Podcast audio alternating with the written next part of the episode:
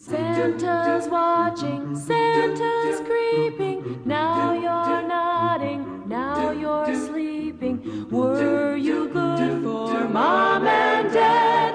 Santa knows if you've been bad. Welcome to Now Playing's Silent Night, Deadly Night retrospective series. This fella dressed as Santa. He said about killing them that was naughty. Hosted by Stuart, What the hell's wrong with that kid? Arnie, I don't sleep. and Marjorie. Well, I stopped seeing these creepy things. I hate it. Each week, we will be unwrapping and reviewing another film in the Silent Night, Deadly Night series, leading up to a review of the remake, coming out in December. Christmas. The number one holiday for people going nuts. But be warned opening this gift will give you detailed plot spoilers and harsh language. Listener discretion is advised. Merry fucking Christmas. Santa's creeping. Now you're nodding, now you're sleeping. Were you good for mom and dad? Santa knows if you've been bad. Today we're discussing Silent Night, Deadly Night 4 Initiation? this is the fourth movie. How can we get started now? What do you initiate at Christmas? Late bloomers? I get Better Watch Out, but Initiation? Alright. Starring Clint Howard, Always a good sign. Neith Hunter, Tommy Hinkley, and Reggie Bannister, and Maud Adams. Octopussy! Directed by one of my favorites, Brian Yuzna. I'm Arnie, co-host of Now Playing, and there is no logical explanation why we're doing this movie. Stuart in L.A. This is Marjorie. Is that a giant tentacled creature in your stomach, or are you just happy to see me? Why can't it be both? I probably am just such a Pollyanna that our listeners must be confused where my unbridled optimism comes from. Because somehow I come to each one of these movies thinking they're all going to be as good as part two. Because part three had Bill Moseley and some Twin Peaks alums. I had really high hopes. This one, you guys probably thought I was joking when I said Brian Yuzna is one of my favorite directors. But this man has a long horror history. He produced the original Reanimator, directed the two sequels of Reanimator. He worked on From Beyond, Warlock, Guyver, just a ton of movies that I held near and dear and have watched so many times. And while I have to say the two Reanimator sequels may not live up to the original Envision, they're a fun time. They are just a gory, banal fun time. And then you throw Clint Howard in the role. I'm expecting another tremendous time. Wow. Like I said, I knew going into this that I would be issuing lumps of coal, that it's really about how bad the children have been this year that is going to determine what I think of it. I didn't think I'd like a single one of them, which is why two has been so delightful and has become an unfortunate bar that I'm not sure we will meet again. But that was the high mark for me and it came early. It was unexpected. But you're right to point out Yuzna. I don't know his work that much. I've only seen the first Reanimator. I have seen some of the movies he's produced with Stuart Gordon. I know his reputation as having made a horror classic called Society. He's kind of known as sort of a David Cronenberg type. He does movies about body horror, and Society is supposed to be a really squeamish 80s movie made right before this. I think it was his directorial debut. Some circles, they'll tell you it's a classic. I know it's all about weird, icky orgies. The poster has a man's face coming out of a buttock, so I know what I'm in for. One day I'll get to that, but I know that this director has some clout in the horror community, and yeah, I'm expecting, if not a masterpiece, at least a step up in terms of behind the camera. Yeah, I'm just along for the ride on this one. I have no affinity for any of these people. Clint Howard is mildly amusing every once in a while, but I was really hoping finally that we'd get some Santa Claus on people action with an axe. I was really disappointed. Is this even a Silent Night, Deadly Night movie? I gotta say, sometimes when we have these subtitles like Initiation or whatever, I'm thinking this started as one thing and ended up being like, well, we do own the rights to Silent Night. Why don't we slap that on there and we'll get more people to rent it? I could find absolutely nothing out about this, but it has that feel. It certainly feels like it was just something that was written, they threw the name on, but this does have somebody named Ricky in it. Yeah, that's the tie here. Is Clint Howard is Ricky. When we get into the movie, we can talk about if it's the Ricky or which Ricky it is that we've seen before. But he doesn't have a bowl on his head, and he doesn't talk about garbage day. But yes, there is a Ricky slasher killer here. But I'm sorry, Silent Night, Deadly Night. You owe us a Christmas horror movie, right? I mean, would it kill somebody to rent a snow machine? Could somebody please put on a Santa suit? Why do you have to film in LA? I mean, please, could someone do it proper and give us the wintry kind of scenario that this franchise is really begging for? I mean, if I don't see a decapitated head coming down a chimney, I am not pleased. But that would mean going further than outside your agent's office to film. Indeed, this is another one done extremely on the cheap. Direct to video, made the next year. I dare say probably the copies for part three had just been shipped when they decided to cobble together and start filming on this one. I mean, it was exactly one year later that this was out on VHS. But other than Clint Howard, Maud Adams, and Brian Yuzna, is anybody in this movie gone on to do anything? Our star, Neith Hunter, didn't really turn up as anything for me. I didn't recognize anybody else in this movie. What are you talking about, Arnie? Allyce Beasley is here too. You know, she looked slightly familiar to me, but I didn't really. You didn't put- recognize Agnes DiPesto? Oh, Agnes DiPesto, her! I forgot, yes, I know her from Moonlighting. This is an all-star cast, Arnie. They have Reggie Bannister from the Phantasm movies, Octopussy, Clint Howard. I mean, I'm reeling at how much star clout they have this time. For a Silent Night, Deadly Night, I dare say it's the most star-studded. I don't know, the last one had Robert Culp and Bill Moseley. Well, I guess the thing to do then is to tell us what this all-star illustrious cast is going to do. Give them that plot. oh, good.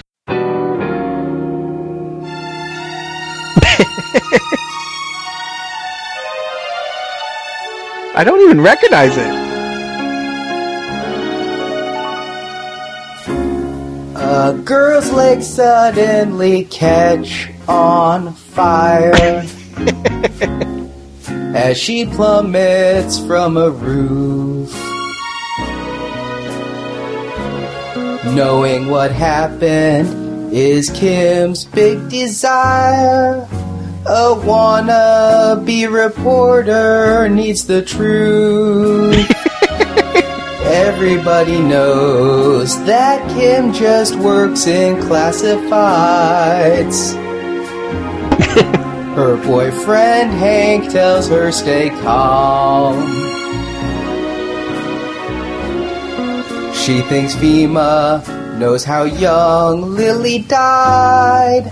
She doesn't know Fima's the girl's mom. She finds out Fima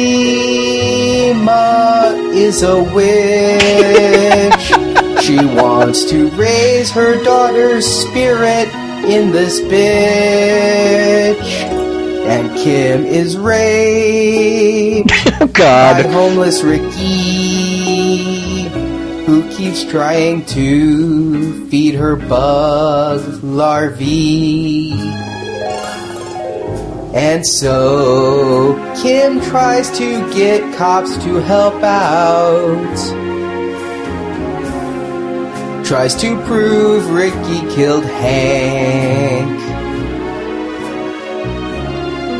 But there's no proof of what Kim's babbling about. There's no sign of Rick Shank. And at this point, the movie goes what could be called Bug Nuts by Stuart. Thank you. Because there are bugs everywhere. Kim is vomiting cockroaches. They're giant cockroaches. I don't know if Kim can't see them or if she's hallucinating them or if one just crawled on the camera lens.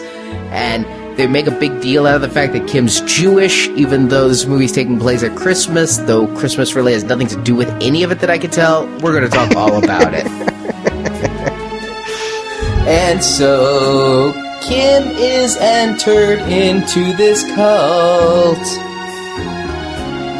and now has to kill Hank's brother. But Kim revolts, stabs Fima in the gut, finally killing Lily's mother.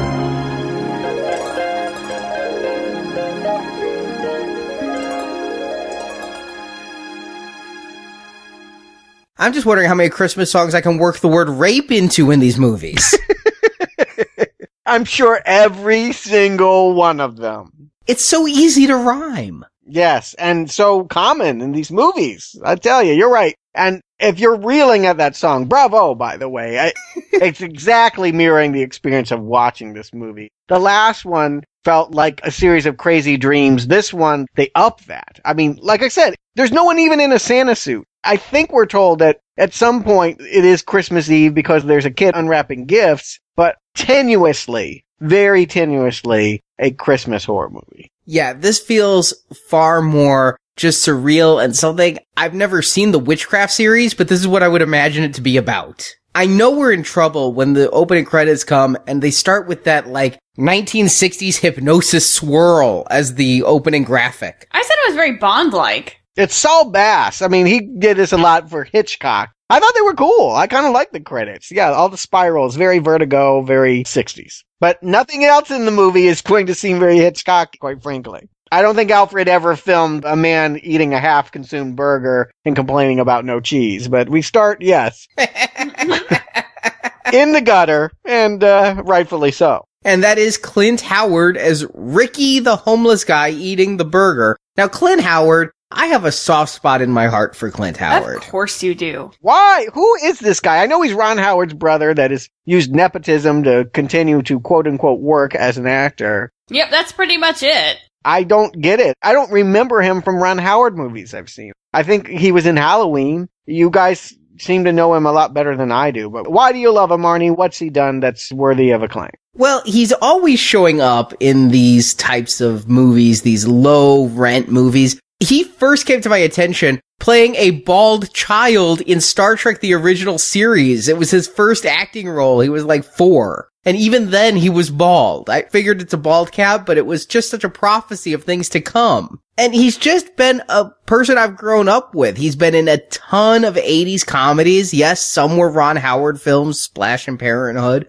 Some weren't. He's in a lot of these low rent films. The thing is, the guy can play an everyman. When you see him in Parenthood as the father of another little league player, you just take him as, yeah, he's a suburbanite. But yet, you just don't spend as long in makeup and all of a sudden he is one of the creepiest people in the world with his strange head and his weird teeth and his bug eyes. Yeah, he's definitely got the look of a character actor for a horror movie, but I'm not even sure he's got the gravitas of uh, Bill Moseley here. I mean, I think they're already stepping down by getting rid of Bill and saying that this is our new Ricky. We don't recognize it that way in this moment, right? Am I correct in saying we think he's an innocent bystander watching a murder happen? The first death of the film is not committed by him. It's a woman bursting into flames and falling to the ground and half splatting into ash. Or it's a dummy being dropped off a roof and then slowly incinerating like a safety firework once it hits the ground. it would have been so much better if they'd lit the dummy on fire before throwing it off the roof, but that might have required a permit. but yeah, we're supposed to wonder what's going on on this roof. We hear shouting. That's what makes Ricky look up. Then you see this burning thing. Then you see a, a not burning thing hit the ground and then the legs are on fire again. And then it's just this weird pile of ash. And that leads to this entire movie's plot. I could not find anything that rhymed with spontaneous combustion. I don't know why. And I'm instantly thinking this has nothing to do with the previous Silent Night films. Spontaneous combustion, sure, we went psychic, but spontaneous combustion is its whole other thing. And I'm thinking we are finally now at our like season of the witch. Yes, that's exactly what I thought this whole series was going to be. Each time they're going to just go a different angle on this. I mean, I really thought that it was going to be just something with no Santa. Is there a history of spontaneous combustion in Christmas? What's frustrating to me is how random all of this feels, how un-Christmas like it feels to watch her splat. And you just wouldn't know for the rest of the movie that this was happening in December.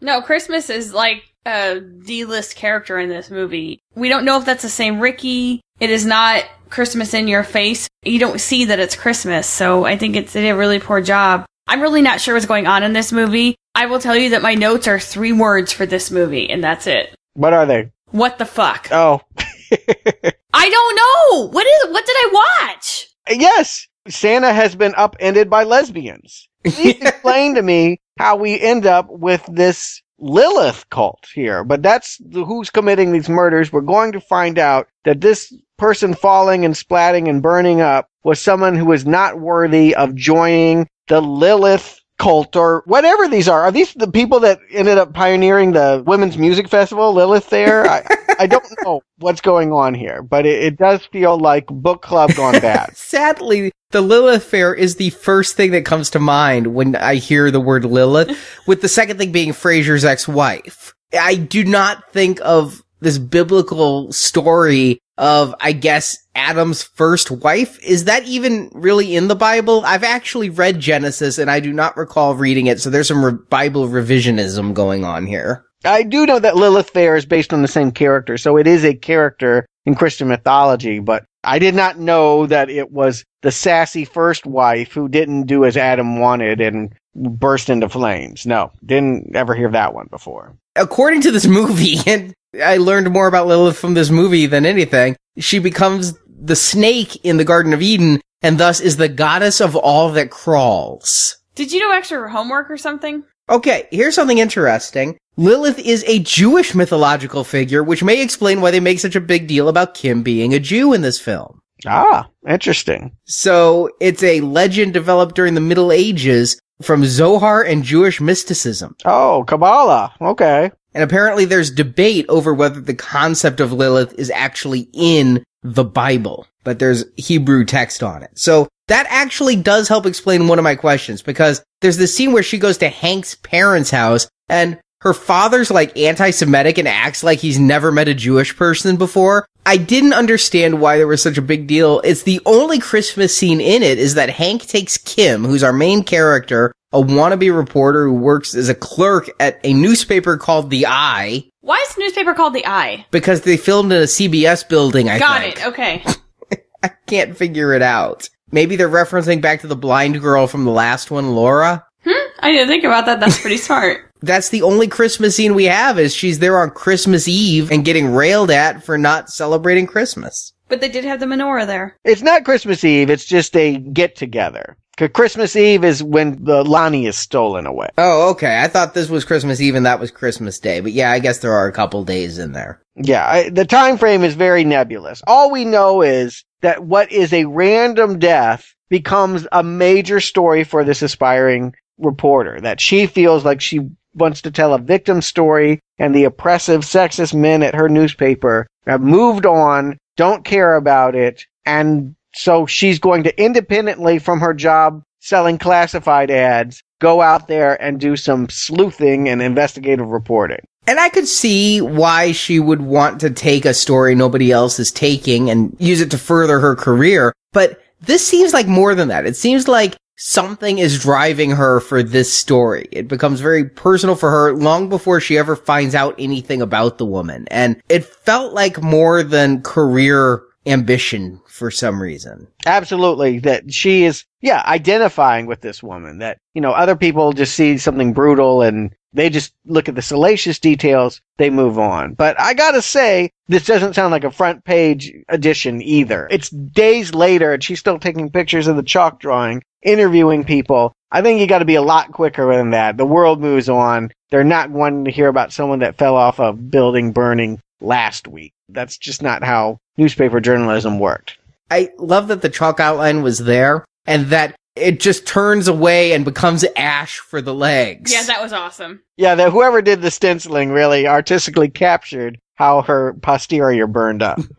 and so, yeah, the early scenes are her trying to get respect at the newspaper, her angry with Hank because he's not defending her, and her wandering around trying to find some kind of lead, eventually finding one at Octopussy's bookstore. I was so glad we just did the Bond films so that I could recognize Maud Adams as Octopussy. Once again, the head of a lesbian cult. Yes. Circuses aren't what they used to, so now she's moved to books. And hell, it's only been seven years since Octopussy. I mean, this is quite a fall, even from Roger Moore. Although I'm just not enjoying the vibe of what's going on in that right outside where the girl fell is a bookstore that just happens to have occult books. And the only thing keeping me going is Ricky is in there, homeless Ricky. But wait, it's a bookstore next to a butcher shop. You forgot that. But it's very important because this is where the witches have all their lesbian bugs and whatever. The whole block is in on it. It's like a block party to burn people. Because yeah, the butcher, everyone in the block gives the same kind of look. Oh, I know nothing about it. In a very suspicious Scooby Doo kind of way of blowing off her inquiring questions. And she walks away with a free copy of Initiation of the Virgin Goddess and a kiss from Octopussy. She doesn't know what the hell's going on with this person. Does she want to be a journalist or does she want to switch teams? I could not tell what was going on. She does have this weird thing with her boyfriend Hank, who's constantly horny. She seems to never be horny and wants to rebuke his advances, but she seems pretty open to just hanging out with these lesbians and kissing them on the lips. Yeah, contrary to popular belief, this is not how other women greet themselves, even lesbians. This is not how it really is, guys. Definitely not. Uh, you know, I, this is, I should be pointed out, 1990, sort of the beginnings of mainstreaming of lesbian culture. I think Madonna was just starting to kiss Sandra Bernhard at this time. And this movie would have been seen as pretty progressive. I'm sure that part of the reason why it was hard to handle and promote this was that these themes are a little bit provocative here. That, yeah, they're going in this direction. I'm not sure why, but it would offer something new for horror people that they wouldn't have seen at this time. Well, by 1990, I'd seen my fair share of lesbian cinema and my share of horror. So I could have seen this as a titillating way to bring in my ilk. But you haven't seen it combined. I mean, I dare say there hasn't been too many lesbian horror movies in 1990 or even now. I told you that this movie reminded me of some weird Cinemax late night movie without so much the horror, but the whole lesbian vibe. It's like one of those ones you're not supposed to watch. Like Embrace of the Vampire. Which hadn't come out yet. No, no, that's several years after this. But watching this for the first time today, yeah, I could see that kind of a vibe where it's like, ooh, she's got her hand all the way up inside Alyssa Milano. But they don't really go there. All the nudity is Kim's, 100%. The movie opens with her nude in bed, and there's several more scenes of it throughout. No, I feel like this is a pioneer for this kind of stuff that you're talking about here. I think that Yuzna's claim to fame in the horror genre is that he really did push lesbian, bi, sexually provocative imagery in low rent horror scenarios here with the Reanimator sequels, with Society, with this. I feel like that's his aim here. Obviously, it isn't about satirizing Christmas. I think what he really wants to do here is mainstream lesbianism and make it this sort of strange gender battle with the sexist men in the office. Which one is Kim going to fall to? Will she pursue her dreams and be like one of the boys? Or will she quit her job and go picnicking with the four people that we're going to meet next? And this whole thing just seems so convenient that she's investigating this death and she just happens into a bookstore. I mean, if I'm investigating a murder or a death, the bookstore right next door, I wouldn't go in looking for a book on spontaneous combustion. And the dialogue is so stilted, talking about the glass ceiling, the men's club, boys are going to be boys. And I think there's something said about can't get anywhere in this newspaper without a penis. I mean, it's just very obvious within the first 15 minutes that we've got a women of the 80s breaking through the glass ceiling kind of plot going on. When it turns a little bit by curious is when it got strange. That's not when it got strange. no, it got strange, I guess, before that, because before the picnic, we do see Ricky pulling giant maggots out of ceiling pipes. I thought this was going to be a dream sequence. I'm like, she's going to wake up from this because there's no explanation here. No, they literally live in a building where uh, there are giant maggots in the pipes. And I would definitely ask the landlord for a fumigation or a, a decrease in the rent. I know that it can be expensive out here. Or just be let out of the lease so you can get the hell out. Living in your car is better. I've seen a lot of strange living situations here in LA, but this would be the absolute weirdest. You just would not live in a building where there are maggots as big as you are living in the walls. But I'm going to give this scene a whole lot of credit because it is the only artful scene in the whole thing. Because as Kim is walking up these staircases and they're just filthy, rusty, moldy, as the focus shifts on them, they become demonic faces. All of the dirt is evil. Yeah, I've noticed that. And they do do it again later. There's a dream sequence where she's staring up at a tree branch and it's kind of filmed in a way that she sees that face again. I don't know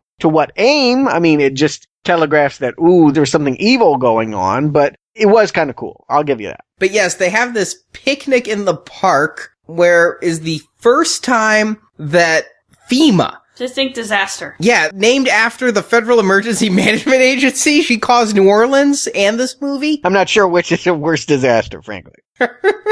Starts putting something in her drink. This is where the movie took a turn, kind of like the movie The Lost Boys, where they put something, gave him the wine that made him think he was seeing maggots, and we found out later it was blood. They start tampering with her drink, giving her some kind of lesbian witch roofie, and all of a sudden, she's having some really strange dreams. And letting Maud Adams kiss her. Yep. They do it in front of her. Later, they're like, oh, here. They're like dumping it right in front of her. What kind of investigative reporter is this where she willingly drinks a tea that is drugged? I mean, this girl is all kinds of stupid. She would never make it as an investigative reporter here. Girl, boy, any world, she will not compete in this environment. She's way too dumb for me to admire in this movie. She's a real problem as my in. I'm with her on the journey, I hate to say. I mean, yes, she's dumb, but so's this movie, and the advantage of her being dumb and me being dumbfounded is we're learning together.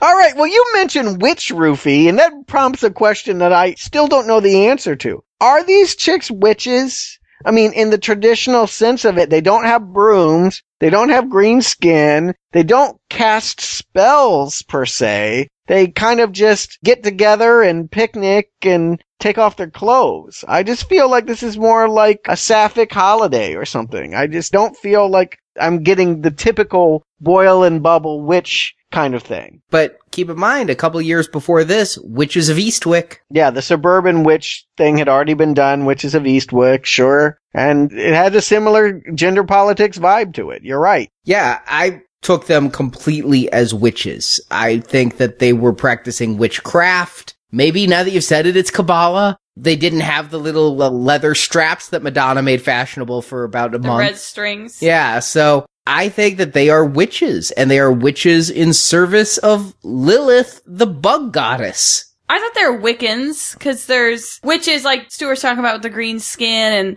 that kind of witch, but then there's Wiccan, which is very earthy and very natural. I don't know if it's necessarily very lesbian, but I thought that they were more Wiccan or some faction off that. Definitely agree with that. We really haven't covered witches in now playing. They haven't been a monster that's come up. But to me, there is a differentiation between a hag that casts horrible spells and eats children and bakes them and all of that. And then, yeah, these kind of earthy chicks that don't shave under their armpits and just kind of want to hang out under a tree all day. We did have the Celtic witches in Halloween 3, so I put these witches in the same camp. Well, you could put this in the same camp as Halloween 3. I'll give you that. What the hell is going on? I'm still with it at this point. I get that they were somehow involved in the death of Fima's daughter Lilith, named after the goddess. So if you didn't get that they were worshiping Lilith already, the daughter's the namesake. But I don't know what they want with Kim. They're initiating her for some reason. They're putting stuff in her drink, but it is very Lost Boys now that you've said that, Marjorie, in the whole kind of seductive, you're gonna be one of us, Michael kind of way. I mean, the Lost Boys is kind of sexy. It's vampires, you know, they're all kind of hot. It's a very sexual and erotic thing when they're drinking the blood. And I think that's what they were going for here. There's a difference when you have guys getting around drinking blood and eating maggots, or women at a picnic with red wine. Women at a picnic with red wine is hoity toity and not at all sexy. It's like soccer mom lesbian recruitment meetings. Is that what you're saying? Well, not soccer mom quite yet, although one of them does look like she has a plethora of toasters in her closet. Yeah, but then there's the old hag too. That's the one I'm referring Yeah, to. yeah, exactly. It's not all sexy. I do feel like that's what they were going for, but it's half foot into that. It, had they waited three more years to make this movie, I think these would have all been models and they would have all been groping each other much more. This is a tentative step towards lesbian horror movies. Up to this point, I can only think of The Hunger as the only other comparative to this. It just, it wasn't a genre yet. So they didn't know quite how to sell it. And they're as timid as Kim is here and doling out these villains. I'm not even sure that they're villains. Ultimately, they're more likable than the guys that Kim is dating or working with. I can't decide if Hank's supposed to be a nice guy or a jerk because on the one hand, he seems only interested in getting her into bed and not really having a conversation, which in this type of movie is a bad thing. But by the same token, he's like, I want you to meet my parents. He seems interested in a commitment. Yeah, it does seem like that what they're kind of asking for each other, and it's strange. He's reluctant. It shouldn't be said that he wants her to meet the parents, but he's allowing that to happen. He's introducing her as a woman in his life to his parents, even though the people at work aren't supposed to know that they go out for afternoon delight. But by the same token, there's a lot of just weird happenstance in this movie because she goes to that picnic and gets drugged, but then it's Hank who saves her because the secretary Janice, played by Moonlighting's Allyce Beasley, Agnes DiPesto, sent him there. We later find out she's in on it, so why did she send him to break up their little lesbian initiation? And more, at this point is where the movie just becomes a little bit trippy and psychedelic. And I wonder if the whole point was we should have started smoking weed with the opening credits and we would have still been with the movie an hour in. I definitely felt throughout the movie that we were going to find out that Hank was somehow nefariously involved. Hell, when he's showing her off to the parents, he's wearing all black. And yeah, he just keeps popping up at all the opportune moments of like, she'd have a weird dream and he's knocking on the door. To me, it was convenient how he would always be there to whisk her away to the next plot. I thought he was in on it. It was very weird to me when he ends up getting axed and he's perceived as the enemy by this cult because I thought for sure that he was a part of it. I had guessed that Janice was in on it. Early on, she sits on Janet's desk and Janice puts her arm on her leg in a very provocative way and is always calling, is always involved. Let's face it, every woman in this movie is or wants to be in this Lilith cult. It is a gender war here. Any woman you see, she's going to be one of the witches. Any man you see is going to be a chauvinist pig. So what does this all have to do with giant maggots? because they needed a penis in the movie somewhere. Yeah, I definitely feel like this is where society, this is where Brian Yuzna's aesthetic is coming in. He likes these kind of sexually graphic images. They have very explicit tangents that really would earn this movie close to an NC-17, I would think. A maggot being inserted into a woman, coming out of her mouth, cut in half, and its goo innards being poured all over her face. I mean, I definitely wanted a towel after it was over. It's Bugcocky. Oh. oh, Arnie. It was a very poorly done scene that was supposed to be very sexual, but the sexuality was poorly done because they did it with bugs. No, no, the bugs are more sexy than Clint Howard. True. You're right. You might be right there, but my question is, yes, is it sexually perverse or is it sexually erotic? I mean, were they trying to do something that turned us on? I didn't get that vibe. I thought it was more about trying to unsettle us by showing a sex act with things that were repulsive. I think that they were definitely wanting to make the sexuality repulsive. I don't think it was supposed to be a turn on, even though she was naked. I think it was supposed to be disturbing. And what I eventually got, and it really hit home during the scene I wish I could unsee of Clint Howard raping Kim. Oh, with that weird mask on? Yeah. I thought that was like one of those weird dildo masks. Yeah, if you ever saw little Alex in Clockwork Orange, that's exactly what the Droogs wore when they broke into the house and took the woman. But I got a Rosemary's Baby vibe with the way it's filmed and the fact that you see this rape and other people are watching. Then retroactively could see a lot of Rosemary's Baby in this entire movie. You've got this cult of normal looking people and this woman who's being subverted and who's being impregnated against her will to bring an evil spirit.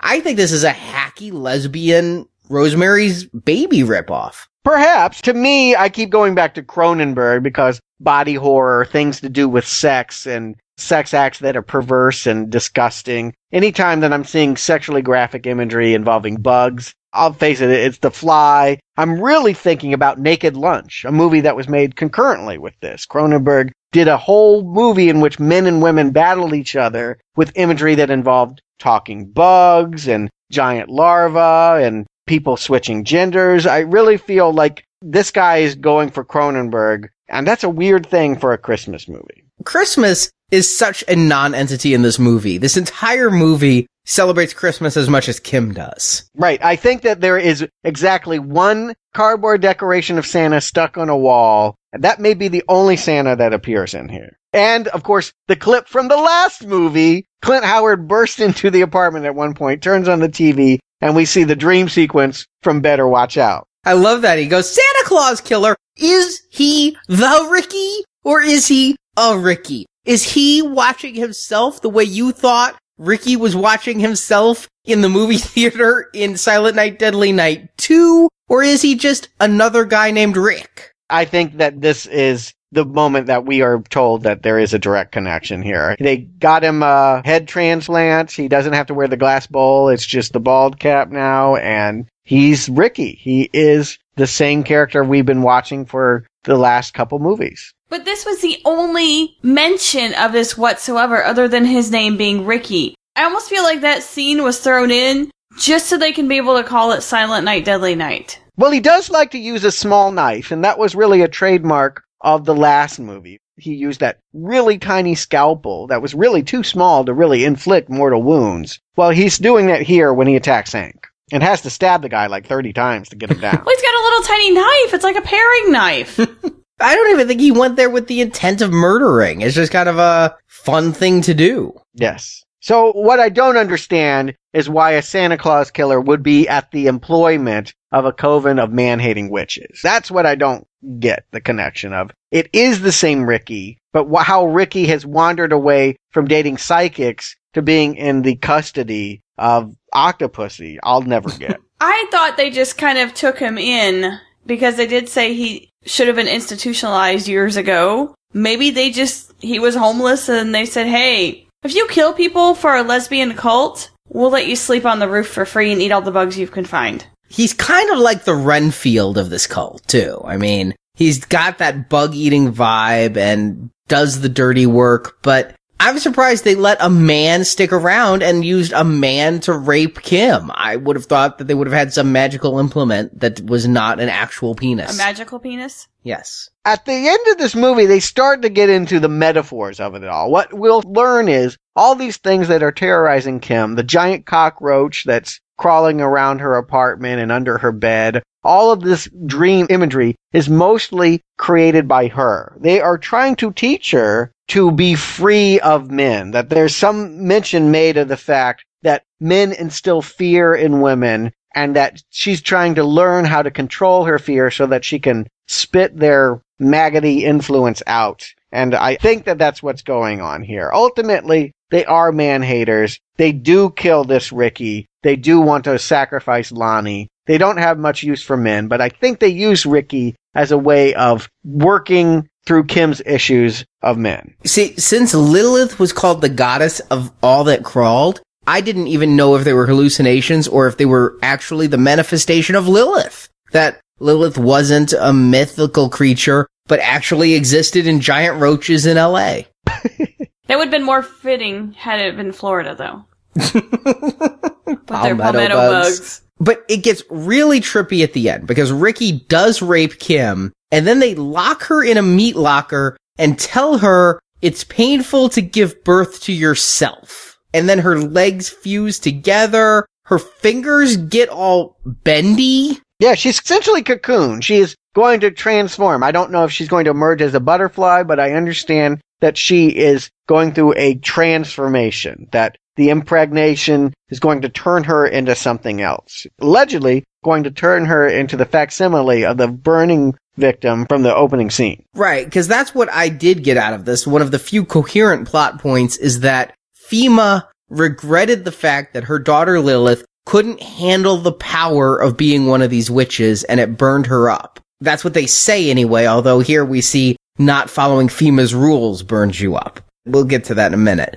But she's upset that her daughter Lilith is dead, and so they want to raise Lilith's spirit, and I think they're gonna bring her spirit into Kim's body. And I think that kind of happens right before Hank is killed because it's the only time we ever see Kim horny. Hank's hitting on her, and she becomes the sexual aggressor and takes on a totally different voice, a totally different persona. Now, we never see little Lilith alive. Maybe the actress playing Kim is just so bad that when she is playing sexy and horny, she affects an entirely different demeanor. But I took it as this was the spirit of Lilith taking over her body and wanting some penis. Well, not necessarily penis, but she was becoming sexually aggressive. The key is that she's learning how to be powerful, to use sex to control. That up to this point, Hank had kind of dominated her. He was swaddling her in his leather jackets and forcing her to do what he wanted. You were supposed to get the sense that he was taking advantage of her at the workplace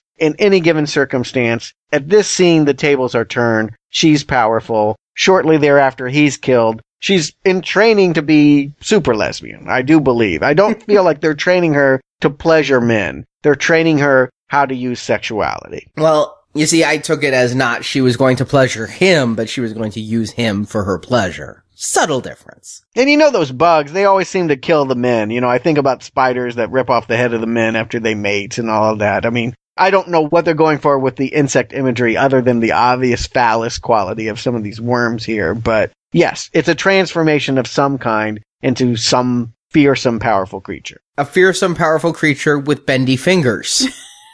but now it is Christmas Day, and Fima demands, and this took me back to Lost Boys again, that Kim kill Hank's brother because she's not a member of their group until her first kill, which was the whole Lost Boys Mm-hmm. thing. Except that his brother is like 12. How does that happen? There has to be a 20 year gap between the two of them. I would say 15, and I have a sister 12 years older than me. It happens. The parents don't look spry though. No, the dad doesn't even get up. I mean, that's how they characterize him. He's such a old stereotype that the wife is always doting on him. He does not get out of the couch. At no point does he ever get up until Clint Howard is bursting into their house with tape and trying to take advantage of, I think, of his wife. Ends up choking him with the Christmas lights. The only Christmassy kill we ever Mhm. get. It took me back to Billy in the first one. I thought Clint Howard might lift him off the ground if Clint Howard stood on a box. Oh yeah, because Clinton Howard is shorter than I am, I think. But yeah, they kidnapped this little kid who's,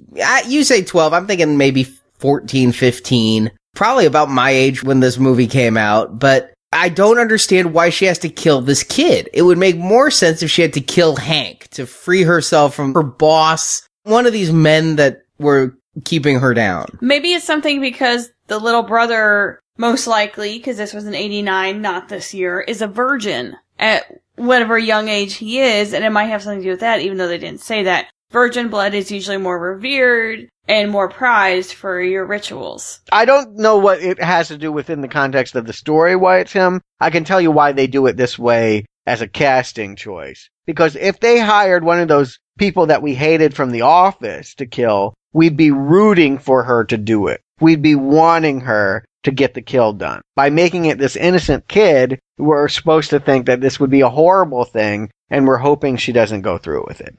In fact, his kidnapping is really disturbing. I mean, it really plays like a real stranger danger situation. Your brother's in the van. Get in. And then he starts really screaming and this kid can play terrified really well. And I felt bad for this kid when he was being kidnapped. It really creeped me out. It was icky. I agree. Ickier than any of the fake puppet bugs. Hmm.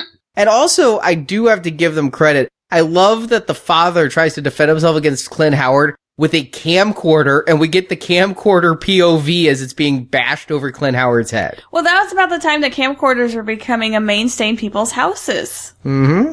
But we finally get back on the rooftop, and they want to kill this kid, but of course Kim can't do it and stabs Fima instead. With the dagger of Ajanti, I think it is. What's going to open up for her that hasn't already happened? I mean, what do you get when you become a part of this cult that she already wasn't getting? Your legs don't catch on fire. Okay, so she's going to burn up. She's got this thing throbbing inside of her. If she doesn't do the kill, she'll spontaneously combust. That's what I'm getting from it because she started to catch fire. Remember, she hopped in the shower Yes. once because she's starting to catch fire. She has to kill this kid or she's gonna die. And in fact, whatever power is causing her to catch fire understands her will. When she's just sitting there going, I'm not going to do it, her legs are smoldering. And when she goes, okay, I think I will, they just stop. So if she disobeys Fima, she burns up and Fima says kill this kid. Okay. So I understand her motivation is to not die, even if it means killing this kid.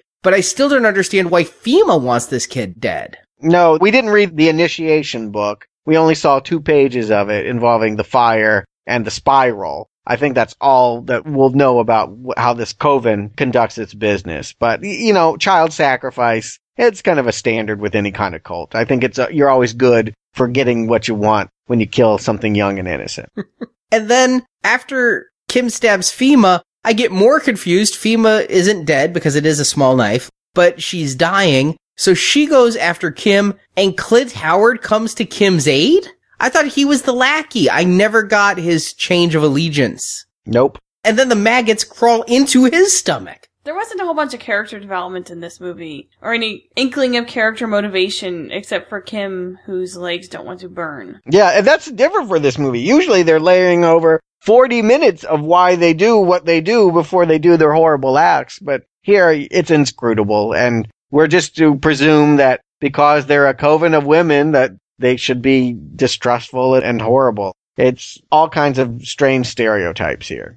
If indeed you see these women as bad. I see all of them, but Kim is bad. I mean, I think that's what I'm supposed to see. Right. Although the other ones who aren't Fima do seem as controlled by Fima as Kim. So in some ways they could be seen as sympathetic characters. Cause I mean, when Fima eventually falls off the roof like her daughter did, the others don't attack Kim. They're just kind of like, okay. They're free. Yeah. Yeah, exactly. Even though there is an older woman there who I presumed was the head of the coven, it's FEMA that's pulling all the strings. She's the one with the bookstore, I guess. That's why she has the clout. She's a business owner. She's the star. She's the one that's, you know, survived kissing Roger Moore. but it's a real Elm Street ending here with the way that our female character just rejects the evil, is able to just claim it as her own just by putting her hands to her hips and saying, okay, I'm not going to burn. I'm not going to do that. You know, it's an I don't believe in you anymore kind of moment. Yeah, but by the same token, her bendy fingers have formed a wonderful weapon, a flame, because she's starting to combust. I didn't think it was, I don't believe in you. It was, I'm about to die, but I'm gonna take you with me, bitch. Yeah, but in that scene where she's got the gnarly hands, and this is a climatic scene that they didn't have in the last movie. There was actually stuff going on, and it lasted a while. You can see her holding the prosthetic hands when they when they shoot from behind her. You can see her hand holding stick hands that are all gnarled. Yeah, it's a poor matting job on that one when you can see her just holding the fake hands. But yes, Fima does fall off. It is it supposed to be ironic? She dies like her daughter who she was trying to resurrect and who she killed in the first place. And then the credits just roll. They're like, all right, we're done. We've hit our running time. We're, we're out of film. It's over. What happened to Hank? I don't know. We saw him get killed, but there was no blood, no body. I didn't know if that was actually a hallucination or a real kill. No, it, happened because Agnes DiPesto came in. She was the cleaner, and she cleaned it all up and got rid of it. She was irritated that Ricky had killed him and made such a huge mess. She had to go in and make it look like nothing happened. Ah. Can she come to our house? Yes, I'll call her right away. She's not working. Sequel! I think uh, she might be the one coming back next week. Did she ever work again after 1990? Moonlighting was canceled. I don't think she'll come back in the sequel. Maybe I'm wrong. Again, know nothing about the sequel, but I think I do know if Marjorie Stuart, do you recommend Silent Night, Deadly Night for initiation? Marjorie? Yeah, no. When we started watching this movie, I pulled up IMDb and I didn't mean to see what this movie was about. And I thought, oh, okay, all right, this is its season of the witch. This is like Halloween 3. I'm gonna get something great like three more days till Halloween, Halloween, Halloween, three more days till Halloween, Silver Shamrock. I didn't get that. I got this really weird, bizarre, like I was staying up late with my friends watching a dirty movie and it was not good. It was poorly made, poorly acted. I don't know how this fit in. I don't know if it was Ricky or what. I'm gonna have to say not recommend. You can just skip this one. You're not gonna miss much unless you want to see some boobs. But boobs are so prevalent now with the internet, you really don't need to rent this movie to see boobs. But these are real. That might. They were not implants, I will give her that, but she probably has implants now. Stuart. You know, three lumps of coal here. I think that this one is a step down from the last one. And that's really saying something because we've never been at a high place. I mean, all these movies are on my naughty list. I just gave the second one a fruitcake because it made me laugh. But this is really unpleasurable. I had a sense of claustrophobia watching this. I literally was having trouble sitting in front of it. I just felt confined by it. It's not a Silent Night, Deadly Night movie, for one. I mean, honestly, if Doug Bradley had walked in at the very end here with pins coming out of his face and said something about Octopussy's soul being torn apart, they could have released this as Hellraiser initiation. I mean, this is not a Santa Claus killer movie. And that's really the real big disservice here, is that the Ricky they give us is so not the Ricky that we've had, even in that last one. I kind of like what they're doing with the gender war and the imagery here, but again, I think that's a recommend for Naked Lunch. For this movie, it's gutter trash. Leave it smoldering on the ground. Let's move away. Three lumps of coal. I have to heartily disagree with you, Stuart. This one is better than part three by a little bit. If part three is a moldy hamburger you find in a gutter, this one at least has the cheese. With maggots on it, yes. With maggots. Uh, you know, you're not going to put up much of a fight with me over this. we definitely are splitting all kinds of hairs here. This movie is certainly a very clear not recommend, but for the quality of its effects, which other than when you could see her hands quite clearly, were decent, especially for the time, and very fitting with the type of reanimator vibe that I know Yuzna for. Even the puppet bugs? Even the puppet bugs, I mean, Reanimator I never thought were real body parts either. And I could go with this kind of a vibe. The lack of ties to the previous movies are disappointing. I'm siding with Marjorie. I don't think it's the same Ricky. I think that they're just referencing a previous one in the series, much like when in Halloween 3 they were watching the other Halloween movies. And they had like the Michael Myers like stalkers. But I think that they were just doing that as an in joke. And the last movie was incomprehensible and nothing happened. Here, this is incomprehensible, but stuff does happen. I'm still not quite sure what, which gives me the unfriendly task of having to do the plot summary for it. I'm not sure what was hallucination and what was real, but it at least kept me interested enough trying to figure it out until the very end. But no, cheaply made, poorly done, and in the end, much like the last one, really, really dull. I think we've called out all the best moments of it. There is zero way I could recommend anyone sitting through these 90 minutes either to laugh at it or to laugh with it or to be scared or repulsed or for what Marjorie said, the boobs. Neats Hunters just weren't that memorable. So it is a not recommend and I just unfortunately know from when I was IMDBing this movie, we do see some of these characters return next week. No, not next week. Actually, originally when we planned this out, we thought that yeah, we do one a week here, and next week is Christmas, so we'll finish up with part five. But alas, or or maybe to our joy, we'll yet to unwrap it. There is a DVD out there floating around called Silent Night. It's floating around my living room right now. I, I bought it. Yes, we're covering that on Christmas Day. That's what you'll be unwrapping next week. You get to open a gift early. We're going to do part five this Friday. Because we haven't done enough podcasts this year.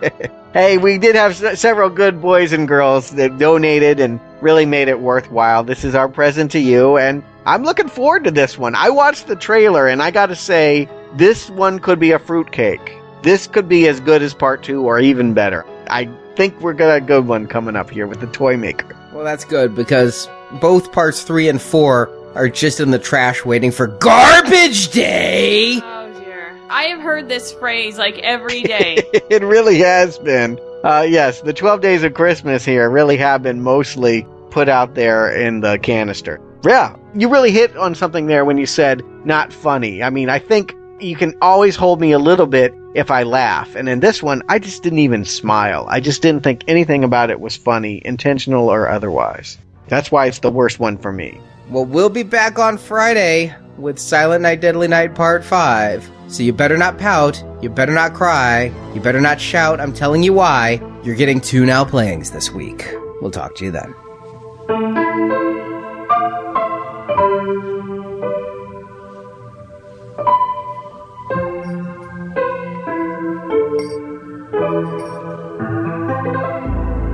Safe now. Santa Claus is gone. Thank you for listening to this episode of Now Playing. Cheer up. Tomorrow's Christmas Eve, and things are only going to get better. If you enjoyed this podcast, head to our website, nowplayingpodcast.com, to hear the other reviews in the Silent Night, Deadly Night series, Let me tell you about Christmas. It ain't all candy canes and pretty lights. As well as other horror movie reviews, such as the Halloween movies, Friday the 13th, A Nightmare on Elm Street, House of a Thousand Corpses, and more. You tend to get paranoid when everyone around you gets dead. We also have non horror movie reviews, such as Star Trek, Terminator, The Avengers, Rambo, Rocky, and more. That sounds like an enterprise of great pith. Find hundreds of movie review podcasts at nowplayingpodcast.com. Is it live or is it Memorex? While at nowplayingpodcast.com, be sure to join our forums where you can discuss this review with other listeners. You will talk, I will listen. But then you know that.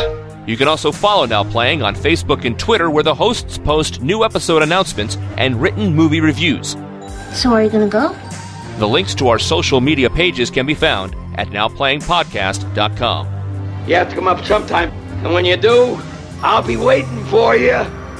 Support from listeners like you help keep Now Playing operating. Give a dollar for the kitties. You can find a link to donate using PayPal at the bottom of our website, nowplayingpodcast.com. Put the money in the bag. Now Playing's Silent Night, Deadly Night is edited by Ray, Phil, Dylan, Jeff, and Arnie. What are you, a masochist or something? Now Playing credit narration by Brock. I'm finished talking. Henry. The Silent Night, Deadly Night films are the property of their individual studios and stakeholders, and no infringement is intended. Too many people get away with shit like that. The opinions expressed on Now Playing are those of the individual hosts and may not reflect the opinion of Venganza Media Incorporated. There is no logical explanation. Now Playing is a Venganza Media production, copyright 2012, all rights reserved.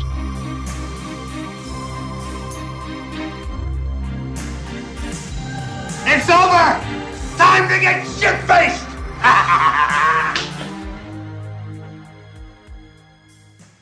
Naughty. And I quote, hold on. Hmm, did I not write it Are there down? any memorable quotes from this movie? Punish! Can you refill mine? Yes. I will cue up the next plot summary. Good thinking! I miss him. I do. He was so great. Naughty. Chestnuts roasting, chestnuts roasting on an open fire. A girl's legs suddenly catch on fire. A girl's legs suddenly catch on fire. A girl's legs suddenly catch on fire. A girl's legs suddenly catch on fire. Punish!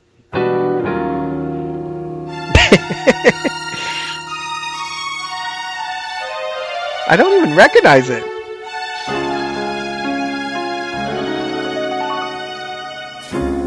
A girl's legs suddenly catch on fire as she plummets from a roof. Knowing what happened is Kim's big desire. A wanna be reporter needs the truth. Everybody knows that Kim just works in classified. Your autotune's a little uh, crazy.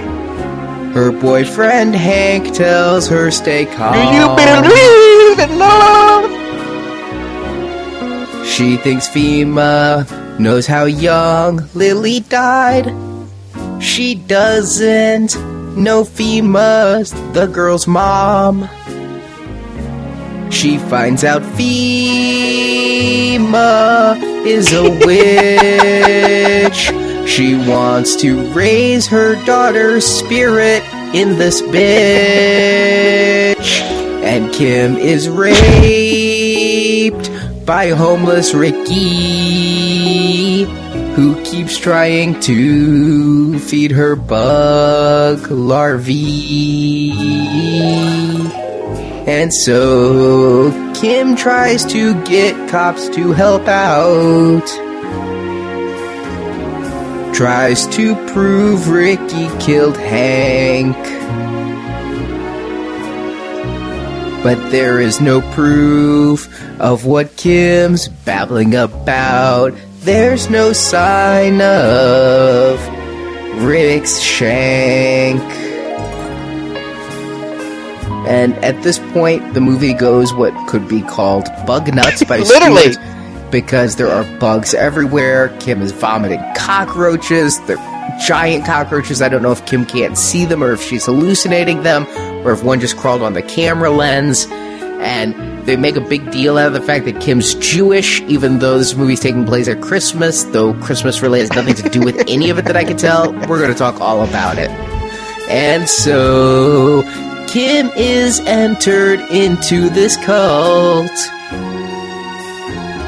and now has to kill Hank's brother. But Kim revolts, stabs Fima in the gut, finally killing Lily's mother.